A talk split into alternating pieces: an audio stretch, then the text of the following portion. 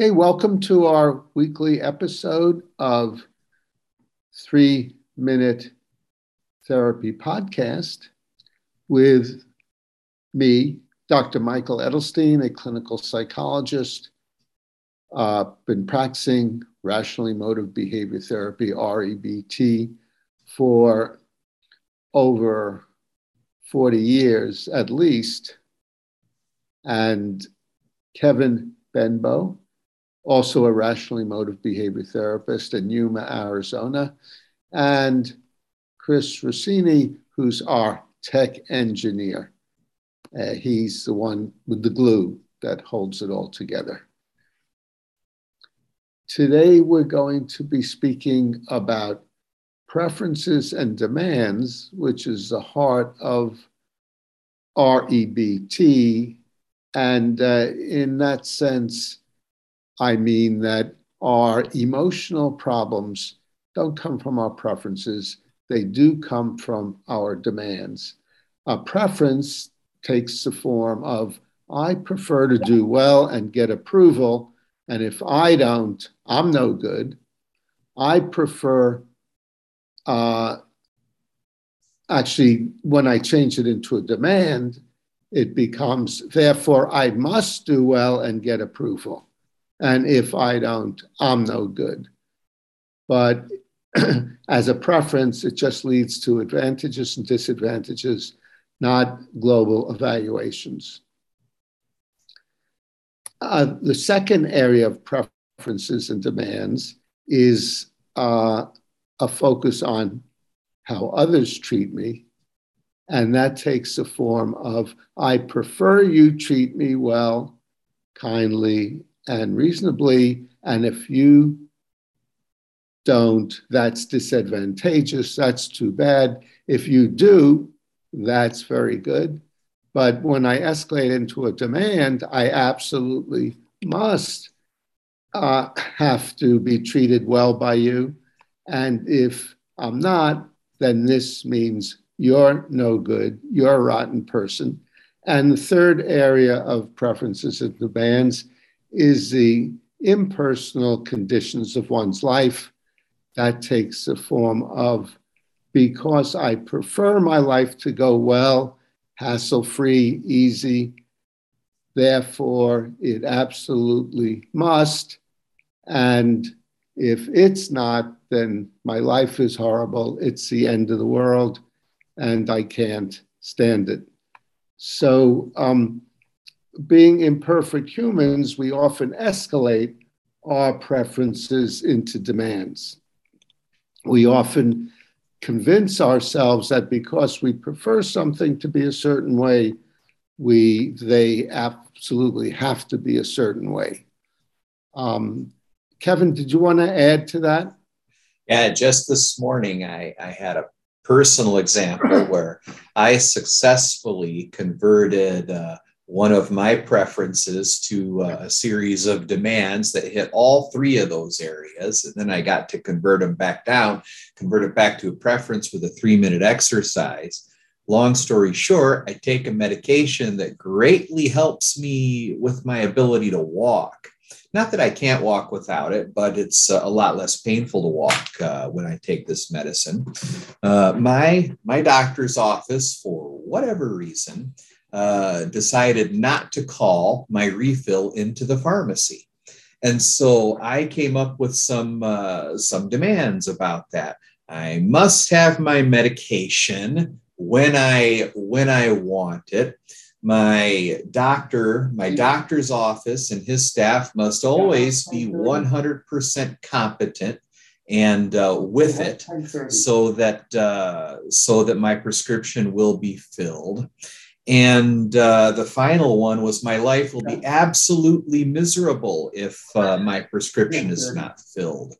So, of course, I felt a uh, great deal of anger as a, a uh, result of these uh, demanding thoughts. I worked at converting them back to, you know, it's a hassle not to have my medicine. I wish I could have it right now, but evidently that's not going to happen.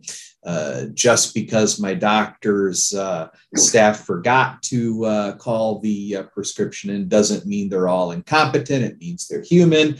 And I will live, I hell, I could live the rest of my life without taking that medicine, and it would just be a little bit more of a hassle. So that's right from this morning. So, live example.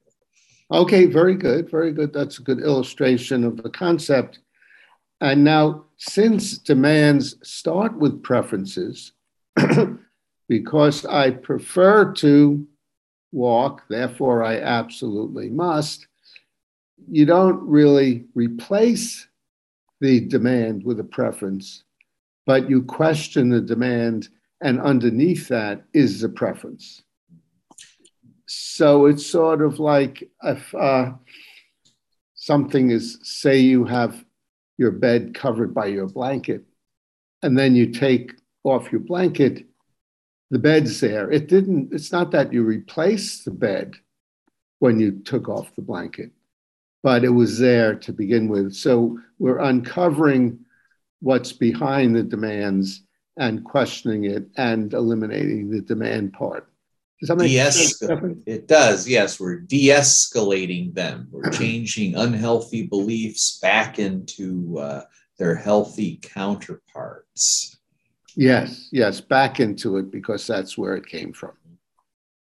And uh, this is a very powerful concept because most, if not all, emotional disturbance comes from uh, this process of escalating preferences into demand. So so once you learn how to do that, then if you have an emotional disturbance like anxiety, anger, depression, that's a red flag telling you you have a preference that you made into a demand, and the solution is to overcome that, to uh, uncover the preference and eliminate the demand and the way to do eliminate the demand is by using the empirical method, questioning the demand. Is there evidence for it? Is there any reason that because I prefer to do well, I absolutely must, I have to? It's the end of the world if I don't. And if you think about it for a few seconds or a minute, you'll see there's no reason why you have to do anything just because you prefer. And the only way that would be the case would be is if you were ruler of the universe, then things would have to be the way you wanted them to be. But unfortunately, neither Kevin nor I have been elected ruler of the universe yet. And I don't want the job anyway. Uh, strong strong preferences strong preferences are very they can they can be very healthy. They can motivate us to act. Uh, a strong preference for example might uh, might motivate us to uh, take some kind of action against some sort of uh, social injustice. Uh, strong preferences can be very very motivating and at the same time we have uh, clear thinking while we're doing it uh, demanding demands tend to result in unclear thinking and uh, quite often, uh, for lack of a better term, half-assed type solutions to problems. Yes, yes, and when demands, when you have demands of others, uh, that leads to anger. That tends to alienate others. So that's another very poor solution to the problem. Ah, yes. Nobody uh, I remember one particular uh, professor I had in my undergrad, a Greek professor, very difficult, very angry person all of the time, and uh, wasn't uh, wasn't too hard to uh, understand why he didn't have a lot of friends among the students, even though he was uh, arguably very brilliant. Uh huh. Uh-huh. Yeah. Yeah. Yeah. Yeah. Another problem with demands is they tend to lead to addictions. Because I prefer to feel good right now, I absolutely must, I have to. So I'll drink, shoot up, um, gamble, those kinds of things. So, some more dysfunctional behaviors from demands. Substances are the uh, the abuse of substances are the perfect example of uh, short-term hedonism, aren't they? We go, we're looking for a shortcut to that pleasure rather than uh, rather than taking the long-term route. Yes, and again comes from the must. I must feel good right now. Mm-hmm. In economics, that's called having a high time preference. Take it having one marshmallow now is more important than two marshmallows in an hour. Right. That's an interesting experiment that was done. People would take the smaller amount now as opposed to the larger amount later. Uh, that, there's a whole tangent we could go on, but I'd better not. well, I'll go on that tangent briefly. And that is uh, the marshmallow tests were done with kids where uh, they have a choice of one marshmallow an hour, two marshmallows in an hour. And they found that the kids who uh, delayed the immediate pleasure actually had that personality uh, trait. And as they get older, they didn't do as well in school, and older still, they didn't do as well in work because they didn't really get into the habit of putting off immediate pleasure. And as Kevin and I are noting, that's because of their demands. I must feel good right now. And if I don't, all is lost. My life is awful, terrible, and horrible. But the irony is, then they make their life much worse in the long run. A little bit of patience can really be helpful. Just the other day, I was reading when it comes to investing uh, you can seek the advice of a, a, uh, professional investment consultant, or you could simply uh, put your put your money in a uh, say an index fund of some kind.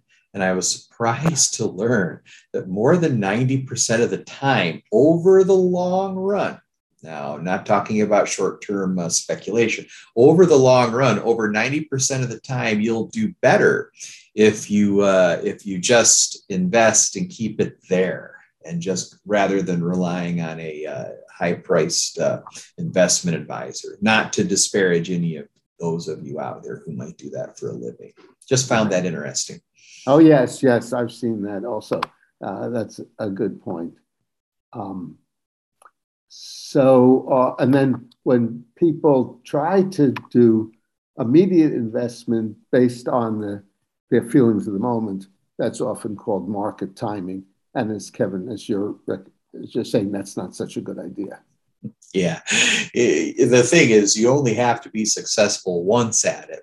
But then again, that it gets to be more like gambling than investing. And again, it's our tendency to demand. I have to have what I want right now. I have to have it right now. I have to do this right now and that's uh, that's a fiction. You don't have to have it. Yeah. Yes. Exactly. okay. Uh, any. That's about all I was going to say about this preferences versus demands. Uh, anything you wanted to add, Kevin? No, I think I'm good. Thanks. Good. Good. Okay. Well, um, thanks, Kevin, for joining us, and uh, Chris Rossini for doing the technical end of it. If you have any comments, please put them below.